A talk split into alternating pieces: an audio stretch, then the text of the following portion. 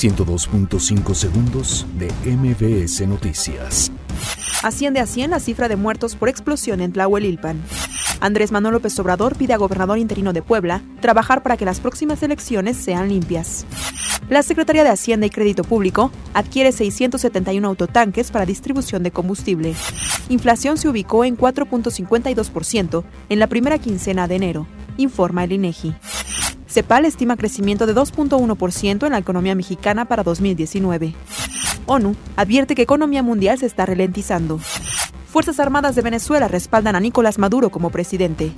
La Comisión Interamericana de Derechos Humanos denuncia que 16 personas murieron en Venezuela durante protestas contra Maduro. Yalitza Aparicio protagoniza portada de Vanity Fair. Autoridades finalizan la búsqueda del futbolista argentino Emiliano Sala. 102.5 segundos de MBS Noticias.